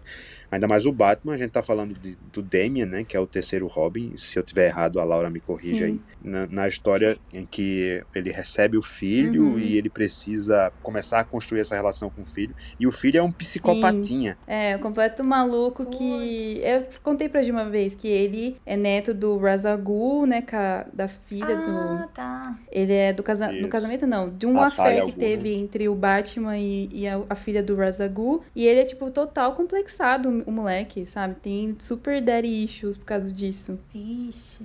É, ele é criado lá com o clã do Sim. avô, então é, o- é treinado pra, pra matar desde sempre. Ele chega na. Enfim, é o cara piradaço de verdade, assim. Então, um filme desse não tem como ser no tom de comédia, Não. sabe? Precisa trazer aquela questão mais obscura mesmo, até psicológica, que talvez fosse melhor adaptada num selo Westworld, né? Que é aquele que está sendo anu- anunciado também pelo James Uhum. Gunn. Ah. Os filmes que já estão, que já ocorreram, como o, o Batman lá do Matt Reeves, né, e o, o, o Coringa, eles continuam sendo produzidos à parte, num selo separado. Sim. Isso é um baita acerto, aquilo que a gente falava no começo. Produções independentes, histórias independentes, maravilhosamente dirigidas, produzidas muito por pessoas competentíssimas, né? O sucesso do Coringa prova isso, o sucesso do Batman prova isso. Histórias à parte. E aí, é, se imprimisse um pouco daquele tom no Batman que vai ser do universo regular, não precisa ser tudo, aquela piração inteira, mas um pouco daquilo do sombrio lá, eu acho Mas que você daria acha que vai ser. E aí é por isso que eu- ele não deveria dirigir o filme do Batman. Mas o do Superman até que cabe. Porque ele falou que vai continuar com o Robert Pattinson, né? Sim, outro Mas Batman, então- certeza. Ah, entendi. Certeza. Mas é outro universo, né? Não vai fazer parte desse universo que tá por Continua, mas nesse outro selo. Ah, interessante. Os dois caminhos são: vai haver o DCU, né, que é o universo cinematográfico da DC, que envolverá os projetos cinematográficos, de televisão e de game. Tanto é que é uma promessa dele que, por exemplo, o ator que duble o personagem num Ah, game, verdade. numa série animada, vai ser o mesmo ator a interpretar esse personagem no cinema. E, e, é, é, existe até um reflexo contratual complicado aí, né? Nossa. Que é um cara que vai assinar contrato por uma Caramba. década, Mas pelo aí, menos. tipo, hoje vai ter que jogar o jogo também pra pegar parte da história? Que daí já é demais, né, James Gunn? Não, eu acho que não. Acho que vai fazer uma parada meio que, sabe, WandaVision. É, não tem como, não tem como. Mas vão querer, de alguma forma, vincular essas histórias. Nem que seja, assim, para não atrapalhar a experiência, eles não vão, tipo, colocar o jogo como algo a depender para a construção da história do, do filme, por exemplo. Não, eu não, não acredito que isso vai acontecer, mas vai ter ligação. E a parte desse DCU vai haver o selo Elseworlds, que são produções pontuais de personagens pontuais que se fecham em si, como é o caso do Coringa, que já está incluído nesse novo selo. Coringa Uhum. 2, inclusive, vai ser também nesse selo. O Batman lá do Robert Pattinson tá nesse selo. Entendi. Qualquer série que derive desse Batman do Robert Pattinson também vai estar nesse selo, mas em paralelo vai haver um outro Batman, esse sim, talvez no futuro, sei lá, daqui a 10, 15 anos, venha a formar uma Liga da Justiça com esse novo Superman que vai ser apresentado, É. com a Mulher Maravilha que talvez seja introduzida nessa série lá de Temícera, né, que já foi anunciada. Então, são projetos paralelos, um acerto, né? Mantém fazendo lá as coisas que estão Uhum. dando certo. Talvez o Shazam continue nesse selo Elseworlds, porque tá dando dinheiro e tal. E os demais projetos cancelados e ah, o DC a DC começa esse DCU ah, apresentando uma galera nova e Ou não, é. pavimentando um caminho para construir uma equipe ou não, projeto separado ou não. E aí vai depender, eu acredito eu, da aceitação do público, sabe? Mas é, o James Gunn tem a faca, o queijo, o pão, o grill, tudo na frente dele já pronto para fazer ótimos projetos. Sim, é, eu gostei muito do anúncio que ele fez, produções assim que eu não conhecia, sabe? Ele vai trazer de novo o Monstro do Pântano, ele vai trazer aquele. Uhum. Como que é aquele lá, Laura, o loirinho? Porque não, não Ah, sei, é. é gladiador? Não é gladiador, né? Mas eu não conhecia, sabe, personagens. Eu gosto de James Gunn, porque ele, eu tinha lido que ele falou uma coisa já um dia numa entrevista. Ele gosta de trazer a galera que Uhum. não é tão conhecida nas HQs.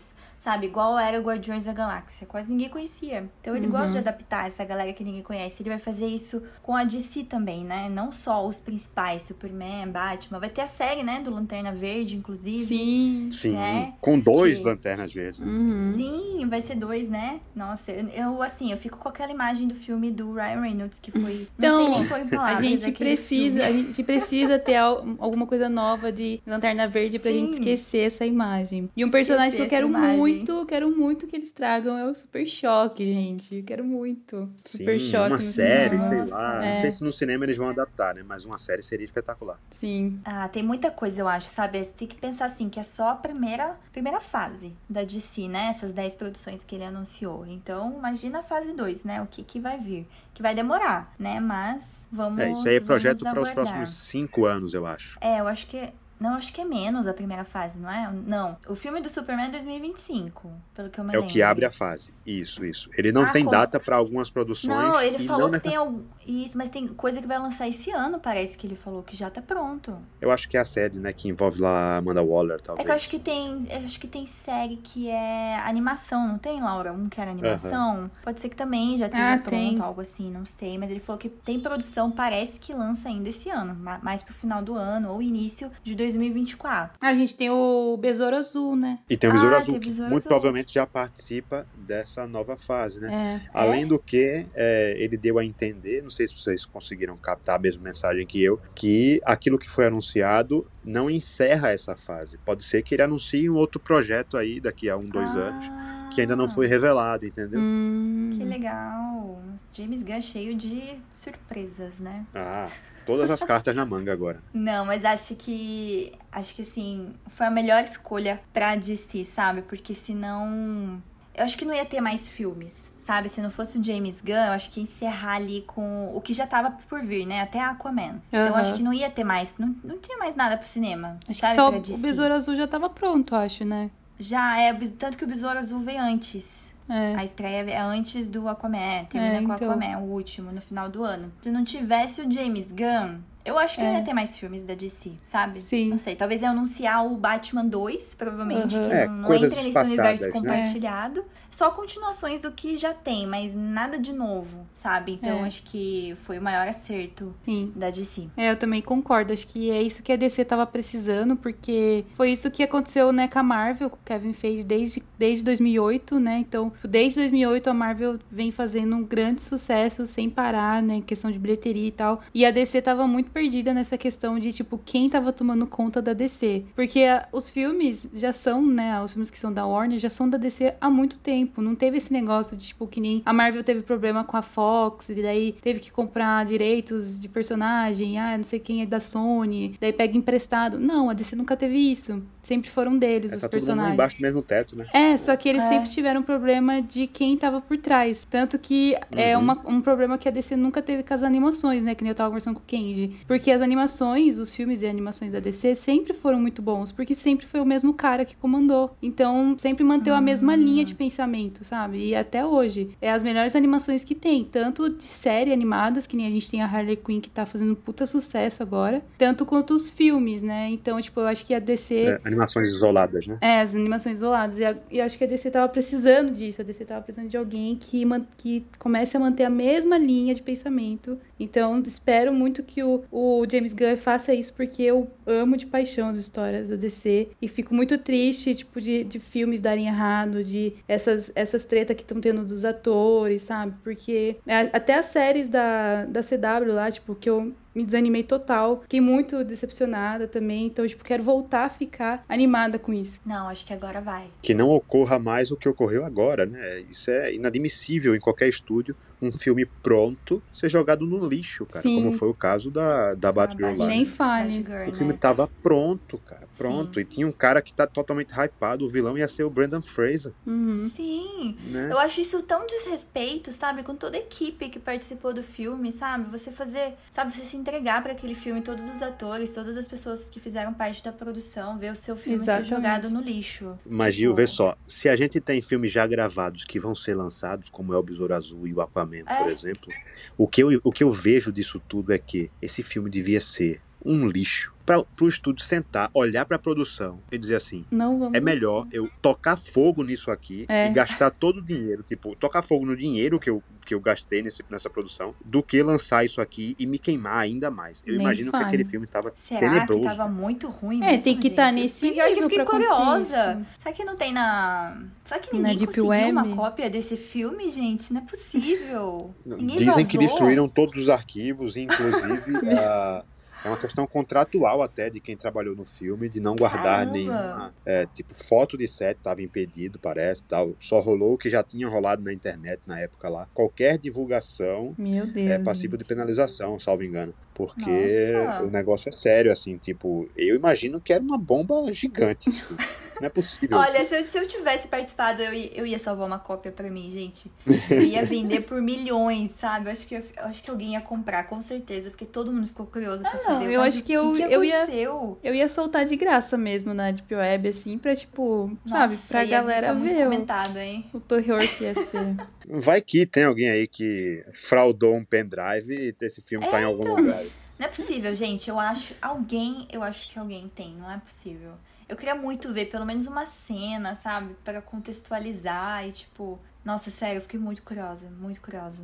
Mas assim, eu também acho, assim, que, tipo, toda a equipe lá que participou e tal, sabe? Ver o filme. Porque eles devem ter. Eles devem ter ficado orgulhosos com o que eles fizeram, né? Você tem que se orgulhar do seu trabalho. Mas. Sim. Exceto Pedro Pascal e Mulher Maravilha, né? E talvez esse trabalho não, não, não renda orgulho pro coitado de jeito nenhum. Bom, mas é, eu acho que agora o hype, eu acho que o que mais vai ficar comentado hoje em dia são os filmes da DC que estão por vir, né? Porque eu acho que assim, não é que acabou a era Marvel, né? Ainda tem muita coisa pra vir da Marvel, mas não é aquela coisa de antes. Né? Tipo, a gente sabe que teve a pandemia, alguns filmes se perderam. Mas assim, vocês, vocês já. Apesar de a DC, a gente também vai ser filmes de super-heróis. Mas você acha que já tá saturado? Tipo, vocês Eu acho que. porque, tipo, eu vou. Eu, eu acho que tá saturado a Marvel. não os filmes de super-heróis em si. Olha, eu não acho que a Marvel tá saturada, eu só acho que eles estão indo muito rápido. Eu acho que se eles estivessem lançando as coisas um pouco mais devagar, né, que nem teve um, teve um ano aí, né? Não sei se foi ano passado, que teve muita coisa, né? Acho que foi ano passado. Saíram muitas séries Foi ano ao mesmo passado e 2021, acho. É, teve muita série ao mesmo tempo, muito filme junto com série, e, e também essa, tipo, desespero da Marvel da gente, tipo, ter que assistir tudo pra poder entender a linha de pensamento deles. Então, assim, você não pode perder Sim. Uma, sei lá, um, uma um episódio de uma série, porque senão você já perdeu todo o contexto do filme que vai sair mês que vem. Então, é esse desespero da Marvel que tá me irritando um pouco, que é uma coisa que, que eu acho que a DC não, não, não deve de jeito nenhum copiar isso. Tipo, esse desespero deles. E Aham. então, assim, acho que foi isso que fez a gente ficar um pouco saturado, mas não precisaria, sabe? A gente não precisa ficar saturado dos personagens da, da Marvel. Ele só tem que ir um pouco com calma. Porque eu, eu gosto desses personagens que estão vindo novos da Marvel, sabe? Tipo, eu quero ver. Que nem até, sei lá, a filha do Scott Lang lá, é, tipo, ver os novos Vingadores. Ia ser legal ver, sabe? Só que, tipo, eles têm que ir com mais calma, eles têm que mostrar pra gente devagar as coisas. Não precisa apressar. Então, mas o. Lembrei, o Kevin Feige já. Eu acho que ele já se tocou. Ele tá começando a se tocar. Tanto que ele já alterou a- aí as datas do calendário. Esse Sim. ano era pra sair mais, mais filmes. E ele já tirou um. Ele adiou o filme das Marvels. É. Né? Vai ser no, no final do ano. E ele já. Então, esse ano a gente só vai ter três filmes e duas séries. Acho que vai ser Loki e Invasão Secreta.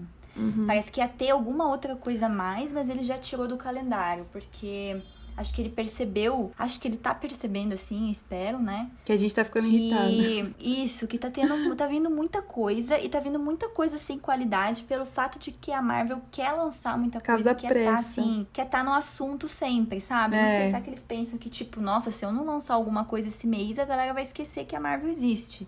Então a gente precisa lançar alguma coisa esse mês. Sabe? Então, tipo, não precisa, entendeu? Pra mim seria ótimo lançar, sei lá, só dois filmes e uma série, sabe? Eu acho que poderia entregar muito mais qualidade. E acho que Quanto Mana é um exemplo disso. Você não abre uma fase nova, você não inicia uma fase nova com o filme, com esse filme que foi entregue. Nossa. Não sei o Que vocês, que vocês acharam desse filme, mas Nossa, eu tava com raiva. Eu confesso que eu tava animada com Quanto Mana. Eu adorei esse nome, que eu ainda não sei de onde que veio esse nome. Alguém sabe explicar? Quiseram fazer uma jogadinha ali com o universo quântico e tal. É. Mas assim, Ah. é, eu tinha um hype elevado pro filme por conta do vilão, né? A gente tá falando Sim. do Kang, que é um dos Uhum. grandes Kang. vilões dos quadrinhos.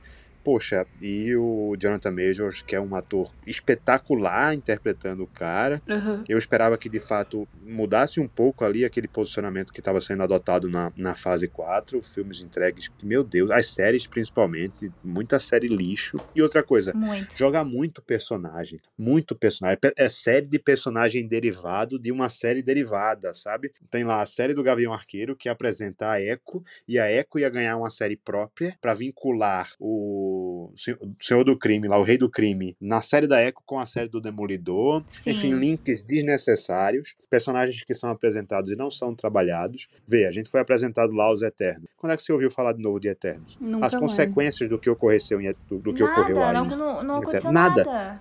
Nada. Então, assim como a DC tem nas mãos aí a, a possibilidade de mudar tudo com a, o Flashpoint, as incursões, né, que, que vão ser apresentadas lá no, no próximo Vingadores, são a oportunidade da Marvel para mudar tudo de novo e aí voltar a ser um projeto contido, um projeto que, que caminhe com qualidade, não precisa apresentar todo mundo ao mesmo tempo, não precisa saturar É. a gente de produção. E agora a gente tem no cinema aí duas produções que são trunfos da Marvel, né? Ele pode apresentar e trabalhar muito bem o Quarteto Fantástico, apresentar e trabalhar muito bem os X-Men. Só com isso, ele tem duas décadas de filmes para trabalhar tranquilamente. Sim. Tranquilamente, entendeu? Não precisa de derivado. Eu não quero uma, agora já de cara uma série sobre o filho do Reed Richards. Não tem Uhum. necessidade disso. É Não tem necessidade. Tipo, eu, eu acho essa série, igual você falou, da Echo. Tá, é um personagem que apareceu lá na série, mas tipo, é um personagem que precisa de uma série solo? É. Sabe? Apresenta a história dela em um, em um episódio. Ou não apresentasse a apresenta. história dela É. no episódio do Gavião Arqueiro, pronto, Isso, sabe? isso. Não precisava ter Qual é a uma relevância que ela tem pra, Qual pra o que futuro é da Marvel, isso? sabe? Pra ter uma Pra deixar de fazer um uma negócio... série do Hulk É. pra fazer uma série da Echo. Isso, quem é Echo na fila do pão? Eu nem sabia da existência dela até a série lá. Tá, me mostra um pouco da personagem aqui no Gavião Arqueiro e pronto, acabou. Ela não vai alterar tanto os acontecimentos da história pra ter uma série própria. Ter a série do Isso. Demolidor, eu entendo, ok, é um Faz personagem sentido. todo mundo gosta. É, Sim, mas tipo, a série da Echo... Wanda, total sentido. É. Sim, né? faz espetacular. sentido. Ainda Miss Marvel, eu tô na... Miss Marvel eu também acho que ok. Não sei Ah, se sim, eu gostei. se apresentasse só ela na- no filme, talvez ia perder muito Ah. tempo, né? Mas foi Mostrando legal, foi Gostei. legal, é. Mas que nem a da, da Iron Heart lá. Foi legal eles terem apresentado ela no filme, no segundo filme do Pantera Negra. Eu também não acho que precise ter Sim, uma introdução maior A série dela. dela, né? É. a série Pois dela, é, né? vai desenvolver o que ali, sabe? Mas Já ela vai virar o próximo. Homem de Ferro? Alguma coisa assim? Não sei, eu acho que vai ser o Rapaz de Ferro ainda. Ela não assume esse Ah, papel, tá. talvez não. Entendi. Porque se ela fosse, entendeu? Aí faria sentido. Ter uma É. série dela pra mostrar a construção do personagem. Mas, tipo, se não, não, sabe? Não precisa tanta série. Tipo, Invasão Secreta, realmente. É uma Sim. série, vai ser uma série muito legal, uma história muito Tem que ter, legal. é. Tem que É ter, que foi um sabe? evento, né? Foi um evento, né, na, nos quadrinhos da, da Marvel. Então a gente Aham. entende. Mas tem muita coisa aí desnecessária, sabe? Sim. Tipo, agora, eu tô, eu tô empolgada com o filme da Marvel, Guardiões da Galáxia 3, porque a gente sabe que é o James Gunn que vai fazer, Uhum. né? Então, tipo, vai encerrar essa equipe na Marvel, né? Então, vai morrer provavelmente alguém importante, eu acho, né? Deu a entender pelo trailer, então eu acho que esse vai dar bom. Mas, tipo, as Marvels. Eu gosto muito da Capitã Marvel, mas não me empolgou o trailer. Não sei se vocês Uhum. chegaram a ver. Porque Ah, é eu aquilo que a gente falava, é mais do mesmo, né? É mais do Isso, mesmo. é. É. mais do mesmo nesse aí. E, tipo, Eu gostei porque eu o- gosto das atrizes. Não, eu gosto também delas, mas, tipo. É que eu não gosto muito da Miss Marvel. Ah, eu gostei muito da personagem. Não, a atriz é super carismática. É super, tipo, ela é a Miss Marvel. A Mas eu não sei, a junção das três, sabe? Eu não sei. Não sei, tipo, o que É. Sabe o que eu tô Pode esperando que real? surpreenda. Ah, O que eu tô esperando real é que isso tudo meio que se encerre na fase 5, que a gente tenha lá o mundo bélico construído, né? Que as coisas aconteçam para que esse número enorme de heróis apresentados seja reduzido novamente a uma equipe pequena e a Sim. partir disso um reboot no universo, volta do zero, esquece todo mundo Chess, e é difícil. começa lá com, sei lá, com os X-Men, por exemplo. Seria espetacular, será? né? Mas a saga do multiverso vai, vai pegar a fase 5, 6 e 7, não é? 5 e 6, eu acho, não? 5 e 6? Ele apresentou só a 5 e 6? Não tem a 7 Foi já? 5 e 6. Eu acho que é porque Ah, tá. vai ter Dinastia Kang e depois Ai, tem termina nas... Guerras Secretas, né? Eu não lembro qual... É Guerra Secreta é o último Vingadores? Isso, vai ter a Dinastia Kang e Guerra Secreta. Mas é, aí a gente fica. Vingadores, é. Isso, a gente fica com a, com a incógnita se o Kang vai se manter sendo o, o vilão até o, seu, o último filme dos Vingadores, ou se a gente tem nesse meio tempo aí a apresentação do Victor Von Doom, né? O Doutor Destino, que nos quadrinhos é super importante para esse final aí. Pra essa Aham. parte final É. do cinema, sabe? O mundo bélico, as incursões, tudo isso. Seria muito importante que ele estivesse. Mas não estando, talvez adapte esse, esse papel pro Kang e tal. Mas é, assim como falei, ah, o Flashpoint lá para DC, uma oportunidade de recomeço. ah, as Guerras Secretas, uma, uma oportunidade também pra Marvel. Ah, interessante. Porque assim, eu, a dúvida, eu fiquei quando eu tava assistindo o Quantum Mania, eu jurava que o Kang era o principal, sabe? Que era o Kang que eles iam lutar mais. Só que daí, tipo, será que ele morreu mesmo? Lá no final do É, ele filme? Tem Eu diversas achei que era variantes, Kang, né? eu achei que então, mas eu achei que essa variante, o Kang, o Conquistador, que era a variante Seria. que, caramba, Uhum. seria tipo o Thanos dessa fase, sabe? É, Mas e o ideal que, não, seja. né? Mas aquele negócio também, é, se você não viu o corpo na Marvel, Isso que eu não considera a pessoa como morta. É verdade, a gente não viu o corpo, ele tá, tá vivo então, é verdade. Mas, gente, esse filme, Dinastia Kang, eu acho que só vai dar Kang, hein? Acho que só vai, só vai ter um ator nesse filme, só o, o Jonathan.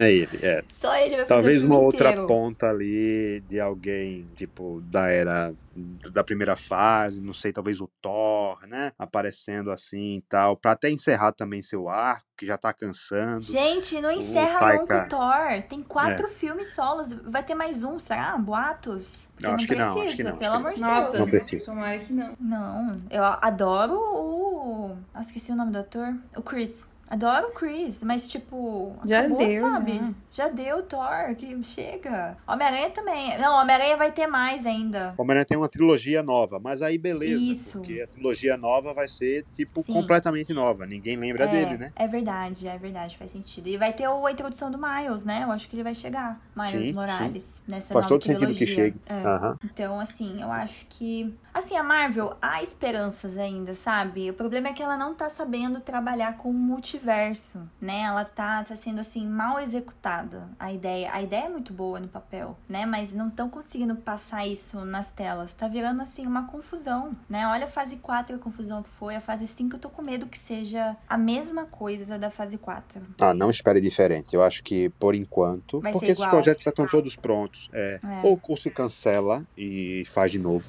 né? Ou projeta de novo, ou completa dessa forma que está sendo feito, muito e aí utiliza da, de um marco para começar do zero, né? Ou o próprio Kevin Feige vai colocar sua cabeça a prêmio, né? né? Porque continuar caindo de cabeça como está acontecendo, o, o estúdio muito provavelmente vai dizer assim: não, cara, vem cá, vamos sentar, vamos conversar. O teu projeto deu muito certo em uma década, mas agora a gente tá, é bilheteria caindo, é a galera Sim. indo pelo fanservice, né? A gente não tem uma construção de uma grande história. A próxima saga inteira está sendo apresentada num filme lixo, que foi Homem-Formiga. Poxa, o que é que o, que é que o estúdio pensa disso? Não, gente, eles têm que fazer isso, porque tá nítido a bilheteria do Homem-Formiga. Não chega nem em comparação aos filmes anteriores. Então, tipo, quando mexe na questão do dinheiro, né? Pra eles lá, tem alguma coisa errada aqui. Não, pois é. O bolso vai falar sempre mais alto. É, sempre. Então, tipo, pera, o que que tá acontecendo? Mas, tipo, não é possível que ele não tenha percebido isso ainda, sabe?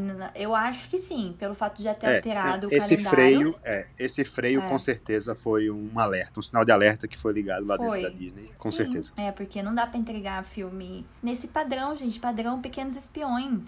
o filme foi pra mim. Total, total. Total. Pequenos Espiões 3 é mais legal ainda que Manha. Dá mais entretenimento, Faltou o Antônio Bandeira lá. né? E olha que vai ter reboot, sabia? Vai ter reboot de Pequenos Espiões. O Robert Sério? Rodrigues, é, o Robert Rodrigues, que é o diretor dos três primeiros lá, vai fazer um reboot nos filmes. Eu não lembro quem que tá envolvido, mas são grandes atores também. Tô ansiosa, hein? Tô A ansiosa. volta do grande vilão, Floop.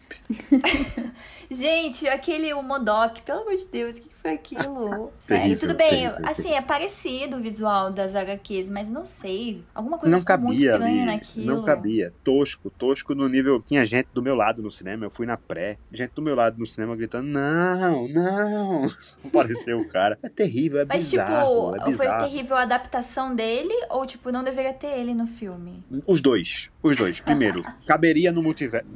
No mundo quântico, caberia. Sim, é o personagem que caberia no mundo. Mas o que foi aquilo? Tipo, o, o personagem que é apresentado no filme, ele traz muito da base da animação, né? Aham. De ser algo mais descontraído tal. Mas ah, a, a base do Modok é ser uma máquina de matar. E não o alívio cômico do filme, né? Ah, O poder sim. que o personagem tem é grandioso demais. É muito grandioso. entendeu? Ah, ele não é desenvolvido no quadrinho como é no filme. Não é aquilo dele ter sido eh, diminuído de forma desigual, né? E ter que precisar de um exoesqueleto para sobreviver. Não é aquilo. Ele é fruto de um projeto que dá errado, tal, de aprimoramento de um ser humano, tal. E é um pouco diferente. Talvez fosse trabalhado melhor como um vilão de, por exemplo, da série da Cassie. Seria massa Uhum. se fosse ele o vilão, sabe? Mas aí de fato um vilão, não aquele, enfim, alívio cômico total, né? Pra fazer mais piadinha do que o próprio Homem-Formiga. É, então, gente, eu acho que, assim, o alívio cômico dos filmes da Marvel já tá saturado também, sabe? É isso Tem que eu que ter falar. uma piadas- piadinha. As piadinhas já não estão mais engraçadas, tá indo no time errado, sabe? Então, Aqueles- tipo... As duas cabras lá do Thor. Ai, aquilo pelo amor de Deus, o que, que foi aquilo? Eu fiquei, tipo... A primeira vez foi Sério? engraçado, mas depois começou a encher o saco. Sim. É, então eu falei, gente, é possível que alguém aprovou isso? Aprovou essa Mas eu falei- gritando aqui? É, eu falei pra Gil isso. Acho que a Marvel já tá perdendo isso desde Thor Ragnarok. Que eles estão começando a Sim. colocar muita O piadinha. filme daí- que ela odeia, É, Thor mas- Ragnarok. É, mas eu odeio esse filme porque começou aí, eu acho. Porque antes, essa, Começou. essa questão de O Thor, piadinha- o Thor brincalhão começou É, aí, o Thor essa, bobão. que- essa questão de, de ter alívio cômico e, e ser mais palhaçada assim era só no Guardiões da Galáxia. E funcionava muito bem com o time lá. Fazia sentido, Fazia é. sentido, é. É. E depois eles começaram a perder a mão, porque, tipo, todo filme tinha. Meu Deus, era muito E, irritante. tipo, É. o vilão do filme, é, do, do quarto filme, é o carniceiro dos deuses. Tipo, total, Sim. sabe? Obscuro tal. Tanto é que as cenas que, que o Christian Bale faz são as melhores do filme. Espetacular. Sim, E é, o outro que tom. salva, né? É outro tom. Adorei outro quando tom, ficou em É preto e outro branco. filme. Não tem Adorei. como, tipo, mostrar pra você que se uma pessoa não assistisse o filme, você mostrasse a cena lá do, do Gore, né? E a cena do- da carruagem da cabra, são filmes diferentes. completamente diferentes. E colocar É aquilo numa só produção, ser aprovada pelo estúdio, dizer assim, não, tá legal, vamos lançar, vai ser um sucesso. Sucesso de bilheteria. Vamos bater recorde. Meu Deus. É. Medo Gente. do que vem por aí, porque o Taika foi confirmado como diretor de uma trilogia em Star Wars. né? É, então. Ah, é? É, Putz. meu, meu Deus do céu. A minha Se franquia fa- levar- a favorita de, de todos os tempos vai ser Meu destruída. Deus. Não, já, come- já começou, né? Já foi no último filme. Então, assim, a gente que é fã de Star Wars, a gente já tá puto já com o que estão fazendo. Sim. Não, mas você Sim. acha que ele vai levar esse humor pra Star Wars? Porque não faz sentido. Ai, É, eu não sei. Ele nada. dirigiu alguns episódios de Mandaloriano, né? É. Mas aí lá ele tava sob a supervisão do John Favreau, que fazia aí aquele Ah, de sim. freia aí, né? É. Põe o pé no freio. Não sei se no filme ele vai ter uma supervisão maior, como é na série. Porque que ele vai estar livre para fazer a sua história, né? Na série ele precisava seguir a linha de raciocínio que estava sendo proposta para aquele universo. Eu não sei, não sei. E ele é um Caramba. ótimo ator. Tá lá o Jojo Rabbit, que é um filme maravilhoso, Sim. que tem um toque de humor, tem, mas é um filme Sim. muito bom, tem seu peso Ele também é um tal. ótimo diretor, eu gosto dele, mas é Sim. que, tipo, acho que deram muita liberdade pra ele na, na Marvel. Exatamente. viajou, aí ele quis sabe? pirar Ele o viajou. cabeção lá, É, ele demais. viajou total. Tipo, ele, ah, aqui eu posso fazer o que eu quiser, é um, é um multiverso mesmo, não sei o quê. Ai, viajou, sabe? Então, caramba, eu fiquei com medo agora de Star Wars. Eu gosto, mas, tipo, se for nesse mesmo tom, não vai. Nem cabe. tipo, É, É, nem não cabe. cabe. Vai, tipo, vai acabar, vai estragar, sabe? Vai estragar o nome Star Wars. Saturar o que já tá saturado, né? Porque o que foi aquele episódio 9. Mas enfim. Bom, mas acho que é isso, né? As produções da Marvel estão despencando, né? E o hype pro DCU tá elevadíssimo, que é uma frase que eu acho que eu nunca, nunca achei que eu ia falar na minha vida, sabe? Nunca achei que eu ia quero assistir um filme da DC. Mas tem prazo de validade essa fala, porque nunca se sabe. Então. É, a gente não sabe. A gente tá postando, É. a gente tá postando muito aqui no James Gunn, na DCU, mas vai que não é tudo aquilo, né, que a gente tá achando. Vai que ele tá prometendo muita coisa, mas daí ele não vai entregar tudo isso, né? A É. gente não sabe, né? Mas a gente Torçamos tá, para tá que sim. Sim, sim. Acho que a DC merece, sabe? Depois de tanta tanta bomba, né? Tanto filme ruim. Acho que merece um pouquinho, brilhar um pouquinho mais no cinema, né? Igual a Marvel já brilhou. Então Pois acho é. que agora é um pouquinho a vez da DC. Dá um espaço aí, Marvel, né? Porque agora você foi rebaixado. Como diria o grande Érico Borgo, sou fã, quero service. Sim. Nosso querido amigo, beijo, Érico Borgo, saudades. Vamos marcar um café.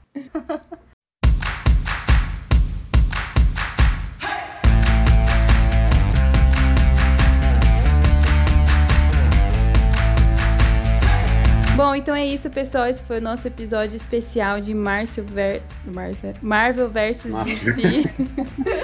É, espero que vocês tenham gostado. Muito obrigado pela participação. Meninas, muito obrigado novamente pelo convite. É sempre uma honra estar aqui com vocês, debatendo aí as novidades do nosso mundo nerd. Fico aberto aí a novas conversas. É Com sempre certeza. muito legal estar aqui com vocês. Até a próxima, pessoal. Um abraço. Tchau, tchau. Não deixe de seguir a gente né, nas nossas redes sociais, na nossa página do YouTube Sala Precisa Podcast. Se inscreve lá no nosso canal. e também né, no TikTok e no Instagram, que a gente tá lá também. Arroba Sala Precisa Podcast. E no Instagram a gente sempre tá postando conteúdo original Sala Precisa e também indicações de muitas playlists. Até a próxima, pessoal. E mais uma vez, muito obrigada, Thiago, pela participação e que venham muitas parcerias ainda.